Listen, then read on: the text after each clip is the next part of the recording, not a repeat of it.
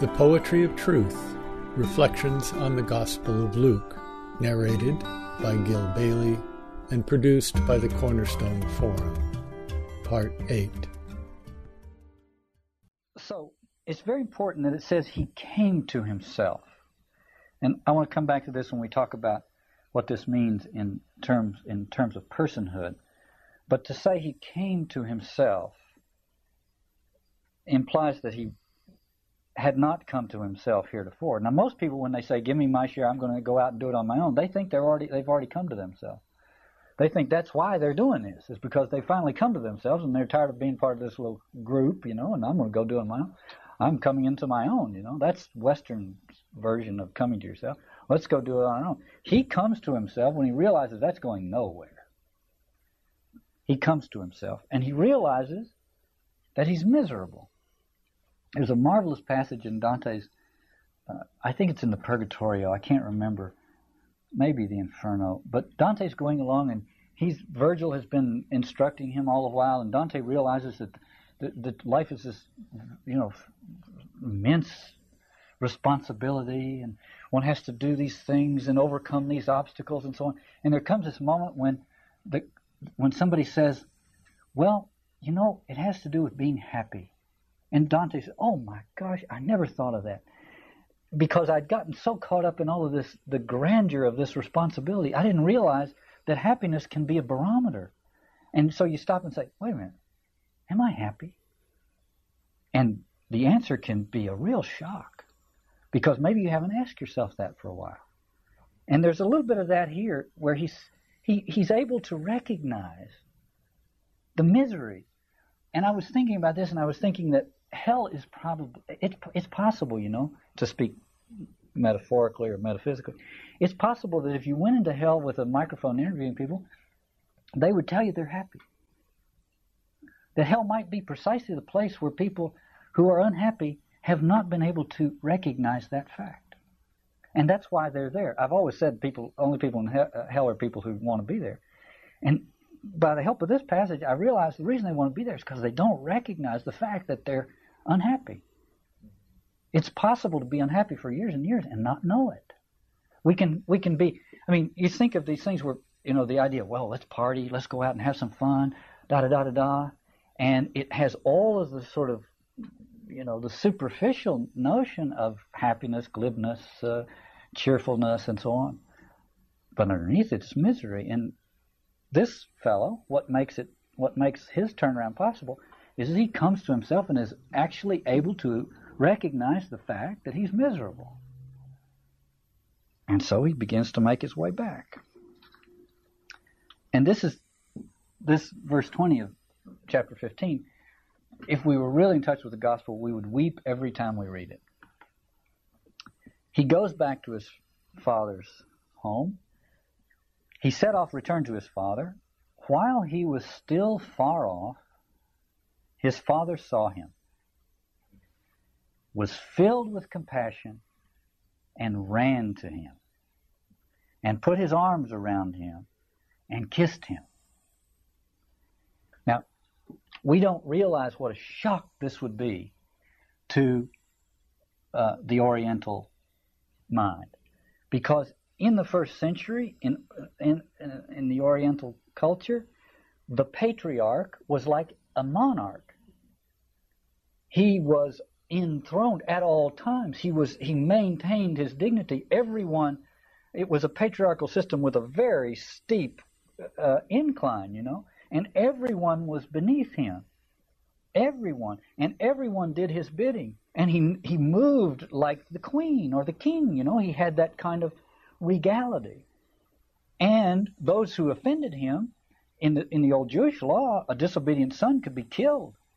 You see, so you have that kind of structure where you would expect, well, the father saw him from far off and he sat there akimbo waiting to see what the guy was going to say when he got there. Interesting thing is, we never know. The father doesn't know. The son might be coming back to hit him up for a little spare cash. There's no, the father doesn't know. The father doesn't wait to find out. This is absolutely unbelievable. Even today, of course, and we live in a world that's been under the influence of this ethos for a long time. But can you imagine what it was like for the first century? It was absolutely unheard of. Here's this father who's supposed to be this this symbol of decorum. He's running off, you know, his turban's coming off, his sandals coming off. He looks like a total idiot. In order to embrace this son who essentially spat in his face. That's God. That's God. That's the God Jesus is trying to talk about. Holy smoke. Isn't that something? So now the son, he's totally, no doubt, he's completely astounded by the reaction of the father, but he's prepared his speech. He's been rehearsing this speech. It's kind of like, you know, Jacob getting ready to meet Esau, you know. He's been rehearsing this speech, and so there's the father, and so even though, as soon as he gets out of that embrace, he can't figure out, he starts to give the speech. And it's just like what he had rehearsed. Father, I have sinned against heaven and before you. I am no longer worthy to be called your son. We have to read this in a kind of stiff way, as though he's been rehearsing this speech. But the father doesn't let him get to the last part of it. The last part of it is, I, I just hire me as a hired hand. And the father cuts him off and says to his slave, Quickly, bring a robe, the best one, and put it on him. Bring a ring and put it on his fingers. Put sandals on his feet, and get the fatted calf and kill it, and let us eat and celebrate. For this son of mine was dead, he is alive again, he was lost and is found. And they began to celebrate. Now, the robe and the ring and the sandals represent something beyond sonship in the ordinary sense. It represents something for which there is no niche in first century family structure. In other words, the father is treating the son in an immensely generous and acknowledging way. He is not recognizing him. The son was about to say, I'm not worthy to be a son. I'll just be your hired hand. The father's response is, it's not, you're not just a son any longer. You're something else, slightly above that. You're, you have, in other words, it's just like the lost coin and the lost sheep. Uh, the woman finds the lost coin. She throws a party that costs more than the lost coin was worth. There's that kind of mystery to it all. Now we get the second version of the story, which we don't often recognize as the second version of the story. The elder son was in the field. He approached, he heard the music and the dancing. He called one of the servants and asked what was going on. He replied, Your brother has come. Your father has killed a fatted calf because he has got back safe and sound. Then the, the elder brother became angry and refused to go in. So you have another version of this. Now, this son is saying, I'm going to be out. This is just another version of this. It's a way of saying, I'll be out here. I'm not going in. I'm not going to be part of it. And again, we would expect first century Oriental uh, cultural situation, we would expect the patriarch to say to say to his servant, "Well, tell him to get out of my life." That'd be one option. One option two would be drag him in here, kicking or screaming. Here it says, his father came out and began to plead with him. His father left the party. Oh, got another one outside, huh? Oh, excuse me. Let me go out here. Please. I'm having a party. It's a huge banquet. It's the best food you've ever eaten. It's the best wine you've ever had. It's a lot of fun. Would you please come inside? You know, he didn't stand at the door and say, Well, screw you, buddy. We're having fun in here. You don't like it, he goes out. It's his. It's a little tiny version of running. You see, embracing. It's the same story all over again, except the second, the elder son is experiencing that in reaction to what happened to his younger brother, and he's a hard case. You see, he hasn't had the experience of feeding slop to swine and envying them for what they're eating. So it's a little harder to get through to him.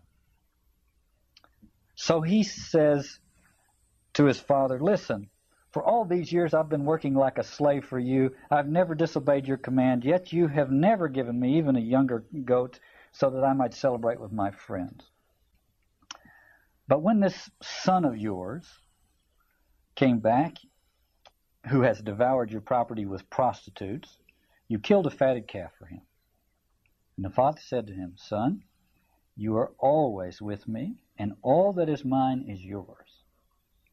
But we had to celebrate and rejoice because this brother of yours, see, the elder, elder son calls him this son of yours.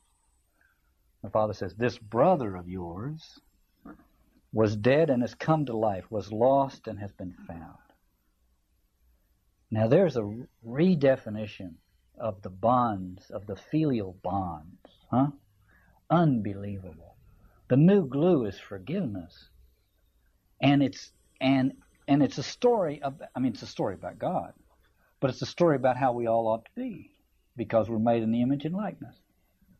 And we're never told what the, the it ends there, see? We never know what the elder the elder son did, what his response was. But the elder son is the Pharisee. See, he's the he's the Pharisee in all of us who says, "Look, I've been doing it the right way all these years," and all of a sudden, the gospel's filled with this. You know, the the parable of somebody who hires people. Well, I hire people at at uh, noon, and then somebody at two, and somebody at four, and somebody at the very last hour, and I pay them all the same. And the guys who, got hired at first said, "Wait a minute, how come you pay us all the same?" He said, I, you t- "I told you what it was. You you went for it, and uh, so I'm generous. What the heck? What's it to you?" The gospel is filled with that, and here it is again. And the and the elder son says, "Wait a minute, I've been doing all of this, and look, it ought to be." But you see, he doesn't get it. He doesn't get. He, I I think he's going to get it because of the just the spirit of the story. But for a while, he doesn't get it. Well, this is what I want to get to. The the most profound aspect of this parable comes out, and, and I'm just going to report to you on some a, a, an understanding of this parable that I got from a French uh, theologian, uh, Jean-Luc Marion, which is really, I think, quite amazing. Uh, Marion is a is a is a student of Heidegger, which uh, immediately raises some problems. But he's he parts company with Heidegger, but he does he, he really has some something very important to say. So I want to turn to his understanding because then it takes us to an even deeper level. This we can understand this parable in terms of history, cultural history. We can understand it in terms of family, in terms of what it means about God, what it means about human relationships. And all of those come into play in this next interpretation as well. But this one really takes it, I think, down uh, to its essence. And I would begin by hearkening back to the to the verse where the man says he came to himself. He came to himself. When do we come to ourselves? In Western history, we keep thinking we're coming to ourselves in a way. What does that mean to come to oneself? Well, as you know, we talked about it in earlier sessions.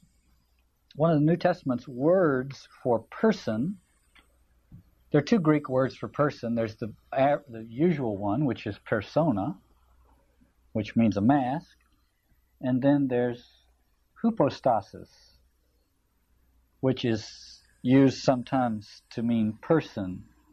It means hupos, hupo means under, and stasis means to stand. It's that which is under, on which we stand. It's a solid foundation but it's used in biblical uh, references to to speak of the personhood of Christ, the three persons of the Trinity, the hypostatic union between the three persons of the Trinity, the hypostatic or hypostatic nature of Christ, namely being both divine and human, and so on and so forth. So let that be a little overture to an approach to the to the prodigal son story as uh, Jean-Luc Marion reads it. It says The younger son said to the father, Give me the share of the property that will belong to me. The Greek word here is ousia, which means substance. I want the substance. And then he squandered it and so on. Here's what Marion says. The son requests that he no longer have to request, or rather that he no longer have to receive the ousia, the substance. He asks that he no longer have to receive the ousia as a gift. He asks to possess it, to dispose of it, to enjoy it without passing through the gift and reception of gift. He wants to have it instead of being given it. He wants to break away from the giving and receiving universe and be out on his own. He wants it to be his to dispose of. And what are we talking? Ousia, what's that mean? His life. You see, at a deeper level, ousia, the substance of ousia, is life. He wants it to be his to dispose of as he sees fit. You see. And then Marion says, the son wants to owe nothing to his father. And above all, not to owe him a gift. He asks to have a father no longer. The ousia without the father or the gift. He wants to be an individual, you could say, in Western. This is where this really meshes with this idea that we in the West have been the prodigal child uh, in recent centuries. Then Marion says, Henceforth, orphan of the paternal gift, possessed by the Son insomuch as dispossessed of the paternal gift, it no longer holds in him possessed by the Son insomuch as dispossessed of the paternal gift, it no longer holds in him. Marion is trying to move beyond conventional ontology, the entitative ontology, the ontology of the entity, to something else.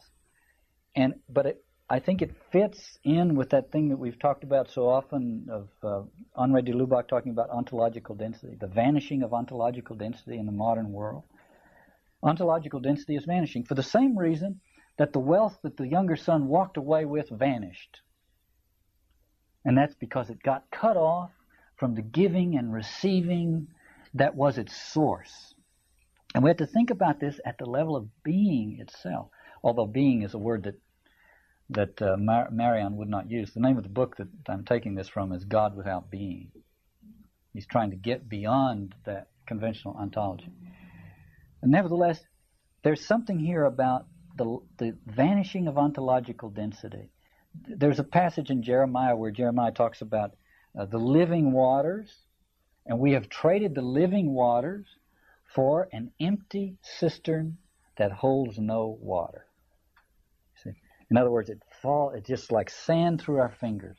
When we try to take it, you see, here's this process of giving and receiving. It's the process of Christianity calls grace giving and receiving. My life is given to me. I give it back.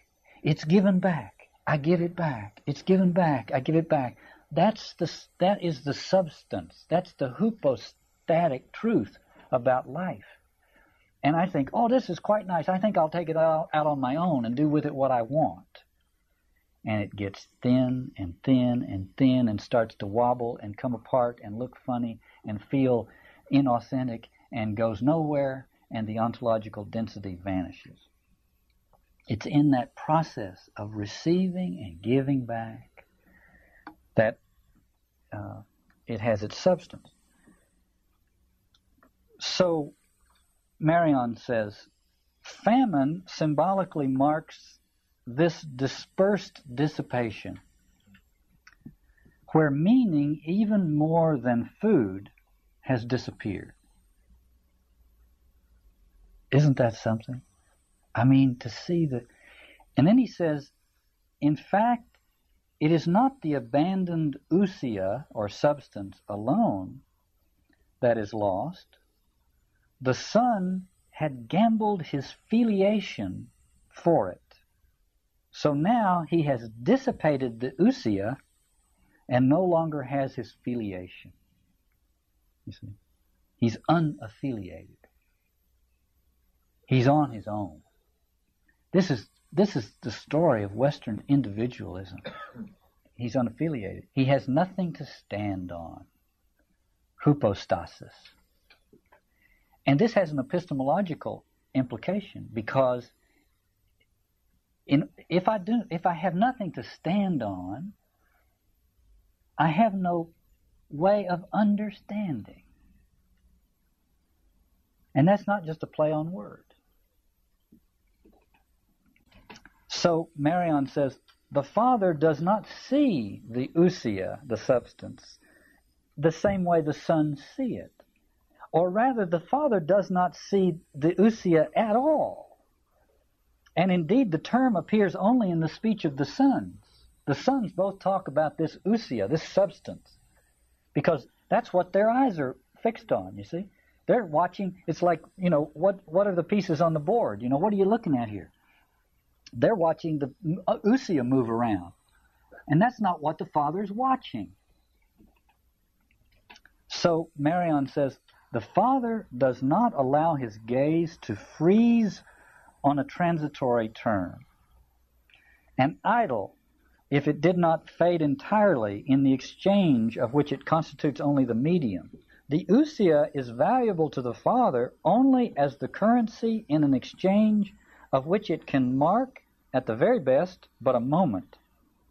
An exchange whose solemnity of infinite generosity most often is masked by the title of property. This is a little, and this is a translation from French, and it's a little convoluted, but I think you can pick up on the significance of this of this work. And then Marion says, under the idolatrously charged gaze of the sons, currency obfuscates exchange. To the profoundly iconic gaze of the Father, ousia, substance, never stops the aim of the exchange or the circulation of the gift. Well, to me, there's something there that is tremendously powerful, and it goes to the mystery of personhood in Christian life, which is never autonomous and individual in the simple minded way in which we think of those things. And when we walk away from, in the West, we have we walk away, and we think because this process of giving and receiving of substance is very powerful. What comes out of it is a tremendous ontological density, tremendous ontological vitality. And so we think, hey, look at this, look at me, hey, hey. And we say, oh, I think I'll take this and go off. You see what I mean? And we walk away from it, and the source of that ontological vitality is lost. And it begins to drain away and drain away and drain away. And then we invent psychology in order to try to help us understand what's happening, uh, and so on. But I think uh, Marion has has seen exactly the problem from a Christian point of view. The younger son takes the substance that is the product of the giving and receiving reciprocity of life. God gives me life, I give it back. God gives me life, I give it back. That the product of that economy is a tremendous ontological substance. The younger son walks away with it, and it begins to fall through his fingers. And he begins to have the experience of insubstantiality. You want to know what the modern experience is? Insubstantiality, psychological insubstantiality. And we all do these weird, crazy, ridiculous things in order to try to generate some semblance of substance in a world where increasingly the experience is of insubstantiality. I, am convinced that Marion's understanding of selfhood is absolutely right from a Christian point of view. That and and so this coming to himself is the kind of coming to oneself that happens at the moment of metanoia, when I realize, you know, when when I hear the cock crow or something like that, and it brings about a reorientation and a returning to to that hypostatic mystery. I think what Marion is trying to bring out here is a kind of radical Christian non-dualism, which which shatters our notion of of of selfhood, the Western notion of selfhood altogether. And that's really an incredible liberation when you realize that this business of of prayer, to use one term for it, is serious business. That we this has to do with what it means to be alive. That there's that in order to that it's a tremendous privilege to be a person. It's hypostatic. And it doesn't happen just because you happen to have a body that's not connected to somebody else. If there is such a thing as Christian non-dualism, it would it wouldn't be it would be it would have a specificity, a Christian specificity to it, which would the essence of which would be this this experience of he came to himself.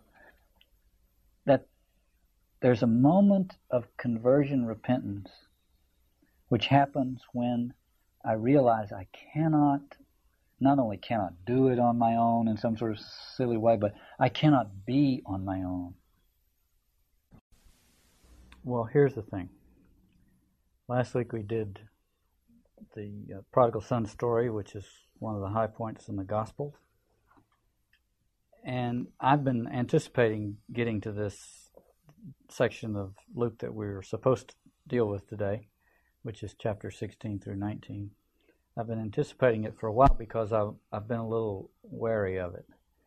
And particularly coming off of the discussion we had last week of Prodigal Son, I found these chapters too confusing. Now, that's not to say that, I mean, I think about them and I read the exegetes and uh, uh, I could have said something about them that might have had a slight ring of authenticity to it. But I didn't feel it, frankly. And now there are two things you typically do when you when this happens. One is the exegetical stance, which is to begin to ruminate about how this such a uh, such an incoherent uh, cluster of text could have been assembled in the first place, particularly by somebody as brilliant as Luke, which is a way of condescending to the text, to the gospel. Although I must say, now I don't want to do that. However, I must say, I, am not altogether unsympathetic. There's, one has a feeling that perhaps Luke got to the end of his gospel and looked on the editing room floor and saw all these things that had been left out that were part of a revered tradition. And he felt, as we often do when we decide not to throw something away after all, he thought, well, there must be a place for this. So I'll just stick it in. And I'll stick it in right here between the prodigal son story and Jesus' arrival in Jerusalem. And um, pretty much threw it all in there and uh, with very slight attempt to uh, make it fit either what went before and what came after or uh, fit with the various parts of the thing itself. That's here's the thing. I have had this experience many times dealing with biblical texts, particularly the New Testament, and that is the very thing that you think is not meaningful turns out 10 years later to be the most meaningful. I'm perfectly sure this will be the case in, in the case of chapters 16 through 19. But right now, I, one can't rush the process. I can't, at the moment. Now, I could say some things. And even earlier this week, I tried to. because I thought I have a responsibility for dealing with these texts, whether I like it or not. And I tried to say some things, and it went off reasonably well. But when it was over with, I thought I shouldn't have done that because I didn't say something true, really true to the text as far as I'm concerned, and I didn't live up to it. So I'm just going to sidestep it. I'm just going to sidestep it. When it comes to chapters 16 to 19, you're on your own. Much of the material in this part of the gospel is brooding over the second coming. When will the kingdom come? What will it look like? Uh, what is the son of the coming of the Son of Man? The days of the Son of Man, and so on. These questions uh, come up again and again in, in these uh, chapters, and there's always a sense that whatever this thing is that's looming on the horizon, the eschatological horizon, it's already at work, it's liberating, and it's terribly dangerous, and it involves judgment. That is to say, it's a crisis. And how we respond to the crisis will be decisive.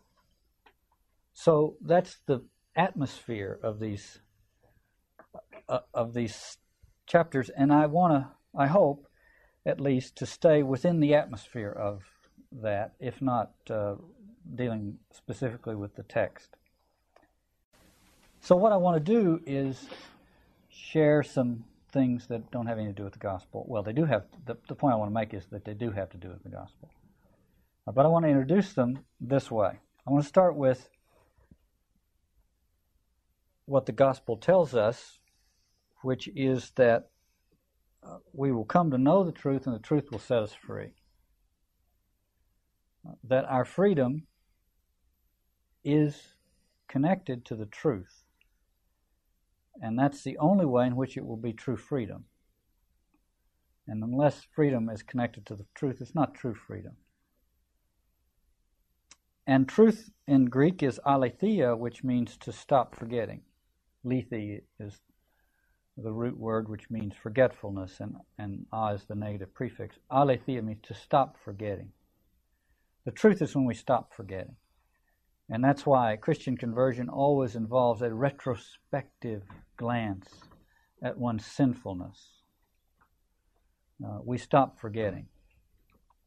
So that's, I want to keep that in mind. Now, in chapter 11 of Luke, Jesus had said, This generation, will be accountable. And I, I argued then, as you remember, that uh, this generation, we should see this as a reference not to the people alive at the time of Jesus, but at, as a reference to those who participate in this kind of generative activity, this kind of cultural generativity, this generation. And to that extent, it's any one of us in history uh, who benefits from the whole sacrificial apparatus which the cross exposes and deconstructs. This generation, Jesus says in chapter 11 of Luke, will be accountable for the blood of all the prophets shed since the foundation of the world, from the blood of Abel to the blood of Zechariah, who perished between the altar and the sanctuary. Yes, I tell you, it will be, it, the blood of all these prophets, will be charged against this generation. So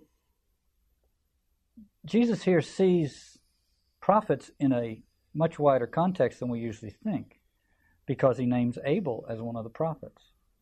Abel was not a Jew, and he was certainly not a prophet, except for the fact that he was killed. He was a victim. Victims become prophets in retrospect. Because when we see them, when we really see them, when we see Abel the way the Bible sees Abel, then we're beginning to catch a glimpse of the truth. If we see Abel the way the Roman myth sees Remus, you see, Romulus kills Remus, and we hardly hear any more about Remus. The, the Roman myth doesn't tell us that Remus was innocent and that Romulus was a murderer. But the Bible tells us that Abel was innocent and Cain was a murderer. So the Bible sees Abel in, in, in new light. It doesn't believe the justifying myth. And therefore, Abel is a prophet. That is to say, a revealer of the truth, because we see the victim. So Jesus understands prophet here in a much larger way than the one we usually think of. And when Jesus is approaching Jerusalem, his his uh, companions are looking on this magnificent city. They're they're rural people for the most part, country people. They come upon this incredible city, great temple on a hill, and so on, and they're pretty awed by it. And Jesus says, "This is the city that kills the prophets and stones those who are sent to it." He sees the city in a different way. He recognizes the source of its sacrality. And that's why he's going there. Now, is that tr- can I say that of the historical Jesus? I have no idea. But in the gospel, that's why Jesus is going there. Precisely, that's the why that's the central location for him. Not so much because the temple is there. The temple is just the art- architectural manifestation of the sacrality. But underneath all that is precisely this the victim. And so there's another version in chapter 17 of the same kind of x ray vision of Jesus uh, because his contemporaries are asking him about when the kingdom is going to come, where it's going to come, when it's going to come. Uh, and he realizes that they, they can't possibly understand that. He says to them, It's happening already, and you can't see it. And they say to him, Where will it happen? In other words, the world's a big place. Where is it going to break in? Where's the kingdom going to break in? Just give us a clue. See, this is like some uh, detective story. Just give us a clue. Was it the butler in the kitchen with the. You see, something like that. And Jesus says to them, Where the corpse is, there the vultures will gather. What are we to make of that? Well, a lot has been made of it. But it's a pretty amazing clue, wouldn't you say? He's seeing culture. Where on where in the world, which is almost always when we say world, we mean the cosmos, the ordered world, the cultural world the human world, where will the kingdom break in?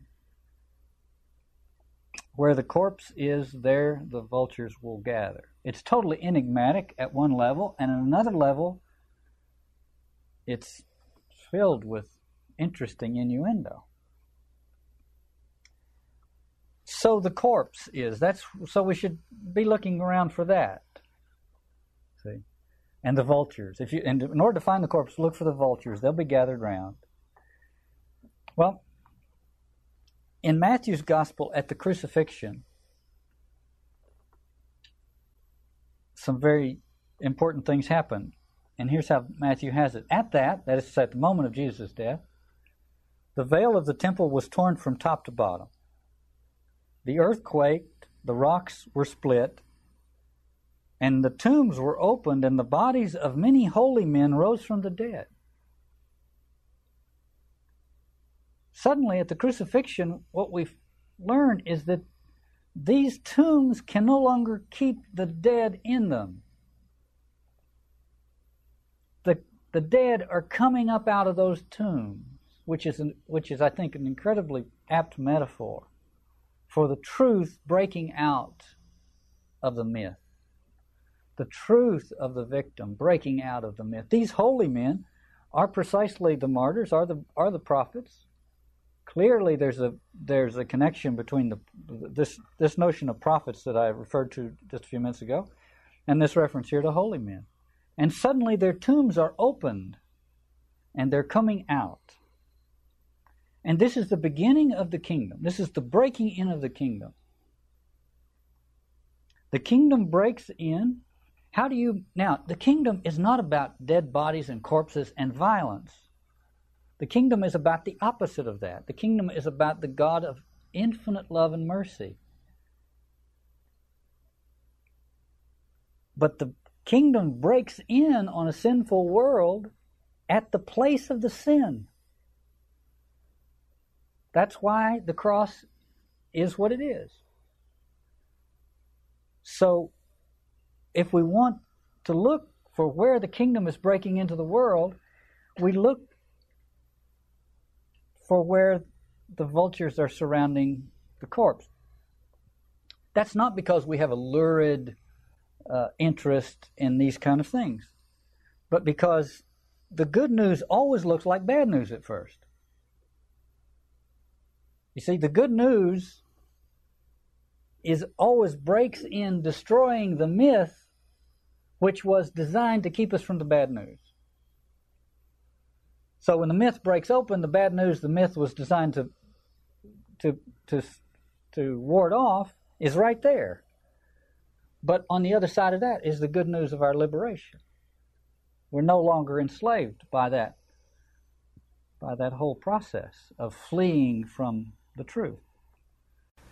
So the kingdom breaks in, and I think this, in many ways, is is part of the burden of these chapters that I'm that I'm uh, skirting here today.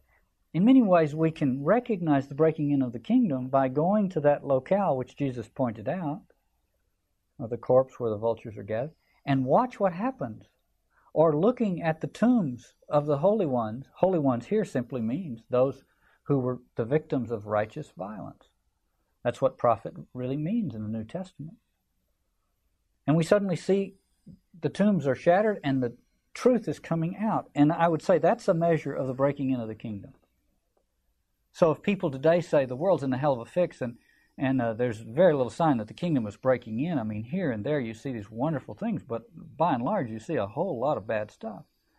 If we had eyes, eyes to see, we would see that the kingdom is breaking in. We simply are fleeing from it. The truth of it is breaking in on us and, and precipitating a tremendous crisis which we're not meeting.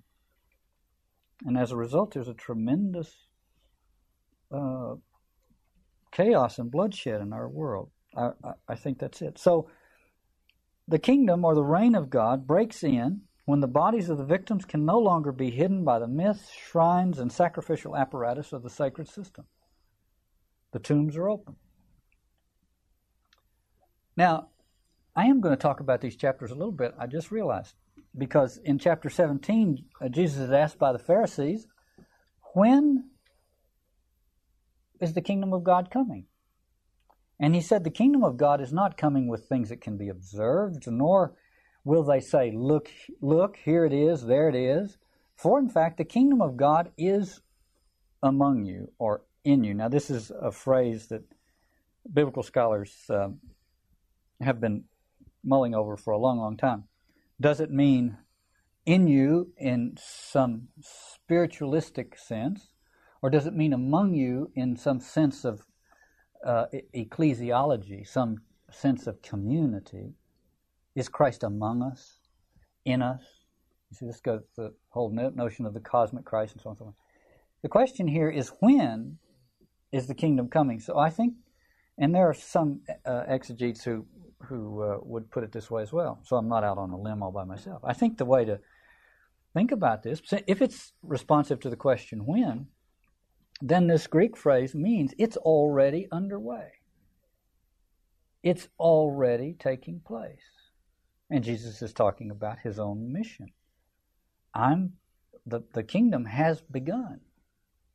And now it's going to unfold. And the, the main image of that unfolding in the Gospels is John, uh, the uh, author of the Gospel of John's notion of the Paraclete. So it's already at work. The kingdom is already at work. And then Jesus uh, says to his disciples, the days are coming when you will long to see one of the days of the Son of Man, and you will not see it. Now, he's predicting here an eclipse. He's predicting a, a, a long term waiting, but also an, an eclipse where one longs for it and can't see it. And does that mean it's not going to be working? Because he's just said it's working now. And I think, no, it's going to be working. They just won't, we, they, won't be able to see it working. It's going to work whether you see it working or not. And people will say to you, Jesus says, look there, look here, but do not go. Do not set off in pursuit.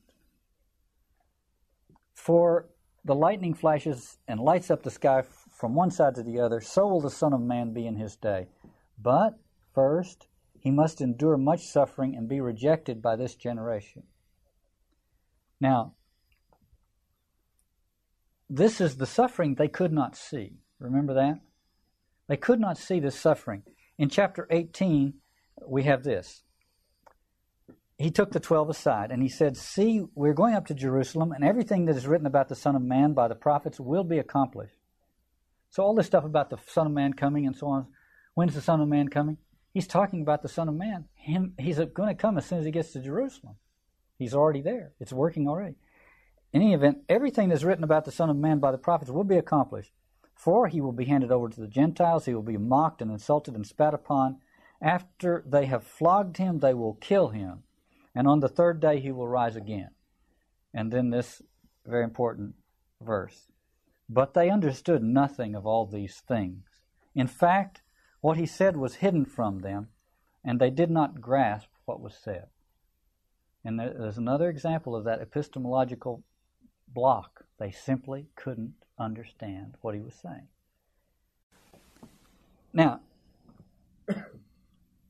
they cannot see the suffering of the Son of Man, the suffering of the Messiah. And up here he says, The day is coming when you will long to see the Son of Man and will not be able to see him or to see the day of the Son of Man. And I think the inability to see that suffering the inability to see the victim undergoing the victimization is exactly the same thing as the inability to see the breaking into the kingdom. So the ability to recognize the victim is a measure of the degree to which the kingdom is breaking in on the world. And we're experiencing the truth, which is to say, we're, we're, we're ceasing to forget. The victim, in a way, is the, is the Rorschach test which will determine how alert and awake we are. Now, what I want to do now is read to you some newspaper articles and uh, something about an exhibit I saw at the Smithsonian Institute when I was back in Washington recently. And think about it in terms of the kingdom, the kingdom breaking in. The gospel, it's a pretty astounding. The, the, the gospel is not romantic at all. It's not idealistic at all. And so when it talks about the kingdom coming in, there, there are very strong, ominous notes sounded. The breaking into the kingdom can be a very serious, grave thing. And it can be accompanied by a lot of chaos and violence. And that's because the breaking into the kingdom involves the destruction of the old sacred system, the purpose of which was to avoid all that violence. And the gospel's way of avoiding all that violence is to undergo a conversion and to change the way in which we in which our lives of desire uh, are experienced. So that if if the gospel comes in and destroys the old sacred system for preventing violence, and we haven't undergone a sufficient conversion, so that we can avoid violence in a Christian way, then the world gets very bloody. So there's that. So yesterday in the New York Times there was this story from Rwanda, and I'm just going to read you a few sections and just let it wash over you and we'll think about it. Uh, it begins this way 15 months ago, oh, by the way, the story was accompanied by a. Uh, I should have brought up here. The story was accompanied by a photograph of Bishop Desmond Tutu and some other people looking at this huge flat surface uh, on which were skulls all stacked up, 500 of them uh, at this church in rural Rwanda where, where a massacre had, had occurred. So uh, the story begins this way 15 months ago, these 500 skulls had faces. And were part of the pile of freshly killed bodies on the church floor. A year later, with most of the flesh and hair gone, they were detached and laid in rows on the ground. The holes explain everything round dents from hammers, thin slits from pangas, a spear point snapped off in an eye socket. Two months ago, a long wooden table was built and the skulls were rearranged on it in rows neat as eggs. More unnerving is a second table, a tumble of blood soaked laundry with shins and ribs sticking out. Recently, a tin roof was added and a fence put around the site. Slowly, carefully, and with amateurishness that is almost touching, Rwanda is building a Holocaust museum at its own Auschwitz. Think about that. By the way, the people who were doing this never even heard of the Holocaust Museum. This is another touching thing that comes out in the story because one of the people said, Somebody told me that in Jerusalem there's a Holocaust museum. If you ever go there, he said, would you tell those people to write us and help us figure out how to make ours? In other words, these are not people who have been to all these and think, well, let's have one of our own.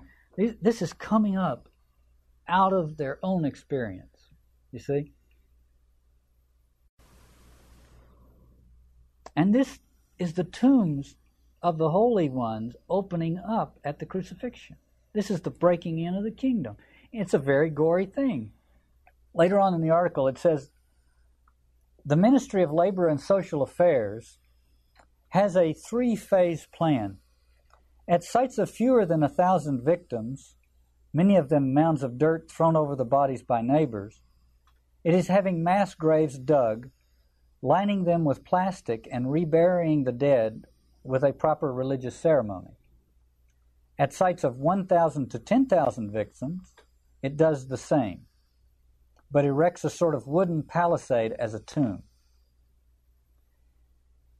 At the sites of more than 10,000 victims, the government wants some sort of shrine so that when the graves disappear under banana groves, no African Holocaust skeptic can say it never happened. One reads these things, you know, and you begin to think that the the cliches we've been uttering forever and ever about the inflated numbers of uh, of dead in the Old Testament may not have been inflated after all. Twenty four thousand died. Maybe they did, you know. Now, it's always possible because the forces of myth and the forces of gospel are always in a struggle with one another. And we're all nostalgic for the old sacred system.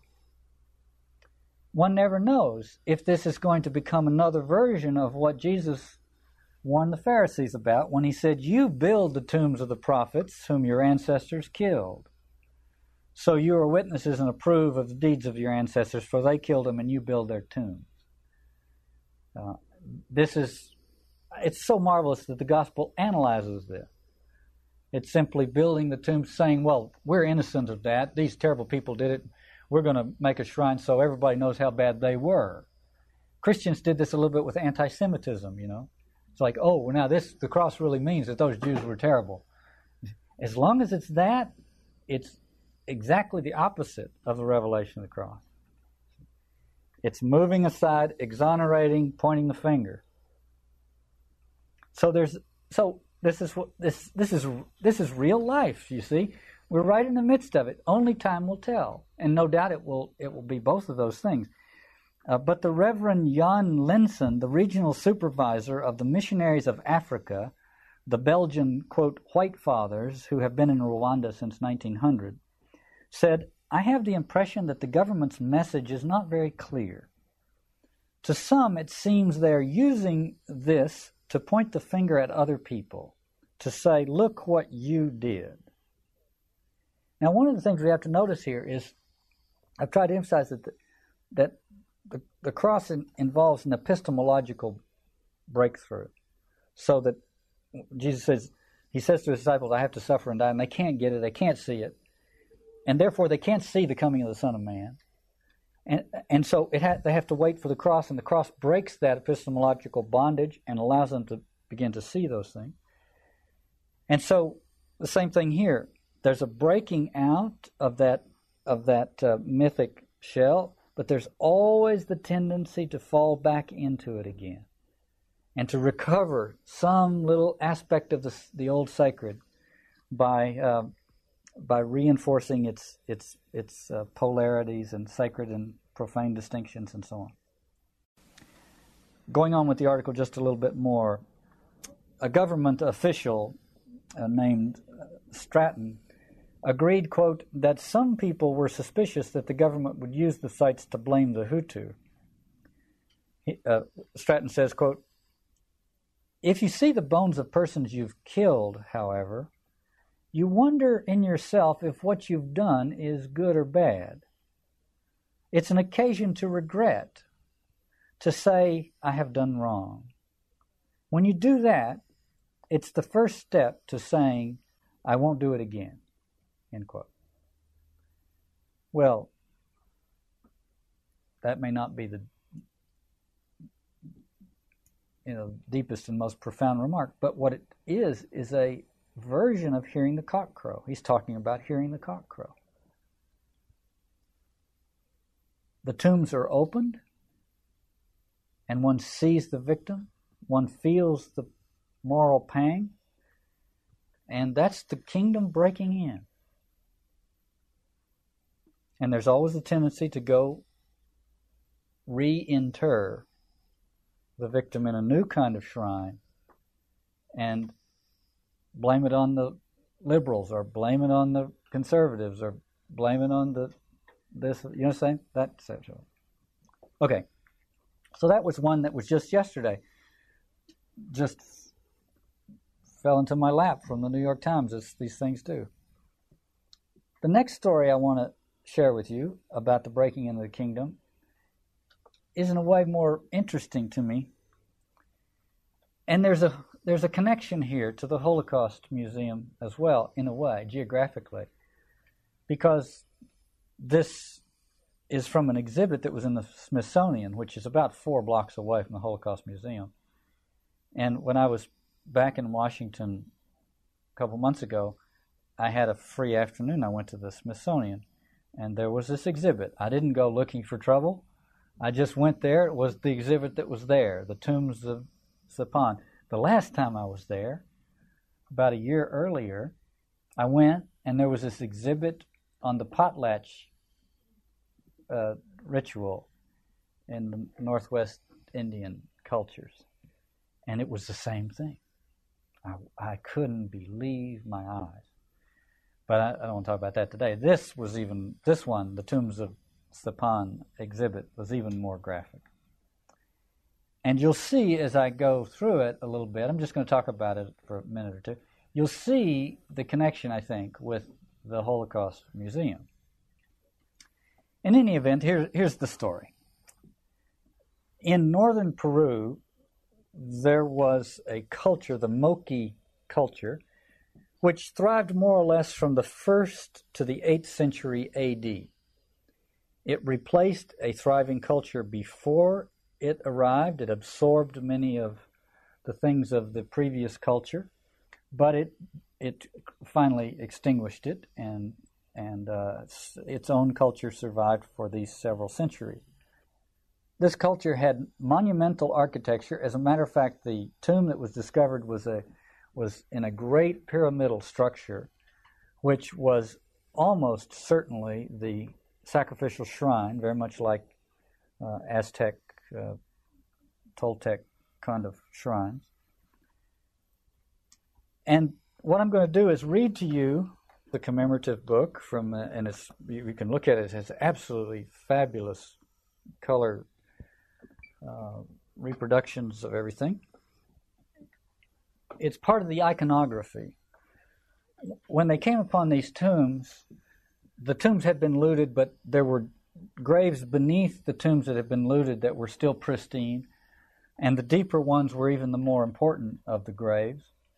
And these things were filled with uh, pots and other things that had detailed iconography uh, on them, so that we now have not only a uh, the archaeological uh, data to uh, estimate what the ritual was like, but we actually have the visual depiction of the ritual.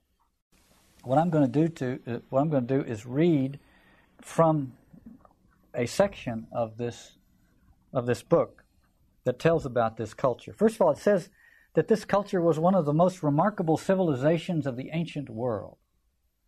So we're not talking about something marginal, we're talking about a thriving culture. We're not talking about something that today we would think of as some weird cult off in the off in the jungle someplace doing some strange thing. We're talking about a thriving civilization. In these tombs, they found these the the uh, warrior priest and a number of other priests of the cult buried buried in the shrine. You see, uh, and with all the accoutrements and so on. Clearly, their uh, members of their household were sacrificed at their own death. Very typical sort of thing. Uh, and so that we, they were able to make some determinations about this culture. The culture seems to have existed in order to engage in warfare with rival cultures. Turns out that's not quite true. Nevertheless, warfare was very important. Warfare was a ritual. When they went to war, they didn't just go try to beat the other guys however they could. It was stylized in the way that war was is always stylized in sacred uh, cultures, sacralized cultures. It's part of the sacrificial ritual. And so they would go to war. The purpose was to each individual warrior would find a warrior from the other culture and war with them and defeat them. And the defeat, we have pictures now of what this was all like. And I'll read to, to you from this from this uh, book. It says uh, there was one, one-on-one combat. The purpose was to uh, to vanquish one's opponent.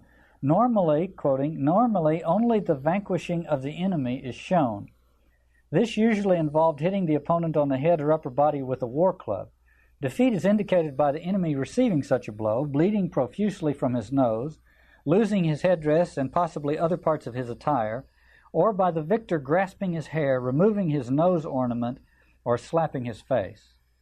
So, a, a, a gesture of conquering. Once the enemy is defeated, a rope is put around his neck. He is he, he's made to march in front of his conqueror, and there are parades. And this is like the Greek pharmakos, the, the parading of the pharmakos victim around the Greek uh, polis, you know. So there are parades in which this wretched one that has been conquered is paraded around and then taken to be arraigned before the high priest. Following some now reading. Following the arraignment, there was a ceremony in which the prisoners were sacrificed by having their throats cut and the blood consumed by priests and attendants. The prisoners' bodies were then dismembered, their heads, hands, and feet removed and tied individually with ropes to create trophies. Now, here what we have to ask ourselves is mostly what we, I mean, up until recently, what we got here for the last couple hundred years was a lot of romanticism about non Western cultures and how noble and wonderful and whatever they were. Western culture was bloody, we knew. Uh, we knew that we were terrible, or we recently we've been willing to admit that. But these other cultures, we didn't see that. Now we see it. And now we can't go the other direction. We can't say, oh, this is it. These uncivilized creatures hardly deserve to be called human.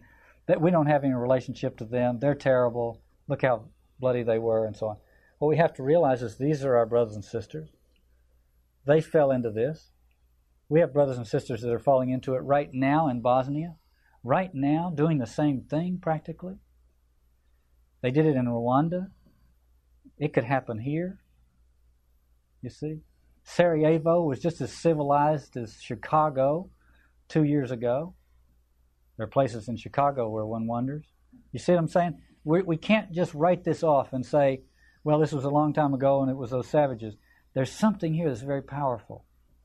And to, to write it off is to seal the tomb again and to ignore and blunt, or as though we could, the arrival of the kingdom. Because the arrival of the, king, the kingdom arrives with this kind of announcement. The, the lid is off, and you see it for what it is. And you realize these people didn't do this because they were, they were psychopaths. They did it because it worked. The sacrificial system worked. It kept order. It kept their civilizations from falling apart. And we're not going to do it. I mean, we're trying our best not to do it anymore, but it's going to take more than you know a good stiff dose of rationalism to uh, get ourselves out of this particular jam. In any event, it, the, the next sentence in this text from the Smithsonian is the one of the important ones. And it is this quote, It is clear that the primary objective of warfare in the Moche culture was the capture of prisoners for sacrifice. Now, this is quite important. One of the contested assertions of Girard is that war exists to service the sacrificial system and not the other way around. That ultimately, anthropologically, you know, later on in history, these things get commingled in some way, uh, and they are mutually dependent, codependent. You see, uh, but uh, in the beginning, war is an afterthought. War is what you do to to harvest new sacrificial victims uh, by capturing prisoners. And there it is in the Smithsonian. That's pretty impressive uh, authority, I suspect. So, now here's where we get the question, and this is what I want to, all the way through today, I want to think about this question of are we really opening our eyes? Are we really seeing the breaking into the kingdom? Are we resealing the tomb? Uh, you see, and so it's a little, always a little bit of both. All of us have to realize that we have, we don't really quite want to let it all out, and there's that's not irrational, you know. So here's here's what it says right after that statement. There are many representations of the sacrifice ceremony in Moche art. And these imply that it was an important aspect of Moche religion. That's an understatement. It was obviously the central thing in Moche religion. As a matter of fact, it was the central thing in Moche culture. Uh, but then it goes on. In this respect, it, the sacrifice ceremony in Moche culture, it is somewhat analogous to the many depictions of the Nativity in Christian art. Although the symbolic elements that characterize the Nativity are standard the infant, Mary, wise men, manger, star, etc. there's a considerable variation in the way they are combined. Some representations show only the star or the infant, while others combine multiple elements in various ways. The complete inventory of elements, however, is rarely found in a single representation. The same is true of the way Moche artists depict the sacrifice ceremony. The symbolic elements that characterize it are standard, but there's considerable variation in the way they are uh, combined. Some representations show only a single element, others involve combinations of multiple elements. Well, it's interesting, but it's not nearly as interesting as it would have been if the comparison had been to the crucifixion rather than the nativity, because the nativity is not the central uh, iconographic image of Christian uh, religion. The point is that the comparison is made with the nativity. It's perfectly understandable why that would be. But if one was really thinking anthropologically, then the comparison should be with the crucifixion, and then you get something that's that's going to going to bear real fruit, or it can bear real fruit. The first thing we have to do is overcome the first lulling effect of those uh, of having the sacrificial ritual and the crucifixion put side by side. The lulling effect is is what we got with uh, Joseph Campbell, which is ah, they're the same. They're the same event. Well, structurally, they're the same event, except one of them sees it from the point of view of the victim, and the other sees it from the point of view of the victimizing community. It's a huge difference. So then, let me go on. I'm going to describe the ritual, the ritual sacrifice itself. This is gory stuff, but this is just uh, the the uh, victim coming up out of the sealed tomb. There's the warrior priest who's the central uh, officiator at and, and, the central figure in the whole culture, uh, and he is the large figure to the left who holds a tall goblet. Rays emanate from his head and shoulders, uh, and so on. The figure to the right of the warrior priest is the bird priest. To the right of the bird priest is the priestess, who always wears a dress like garment and a headdress with prominent plumes. The fourth figure is a priest, is an attendant priest uh, with usually a mask on of some kind. And then it says in the lower register, this, the bottom half of the thing you're looking at there, in the lower register of this scene, two nude figures are having their throats cut.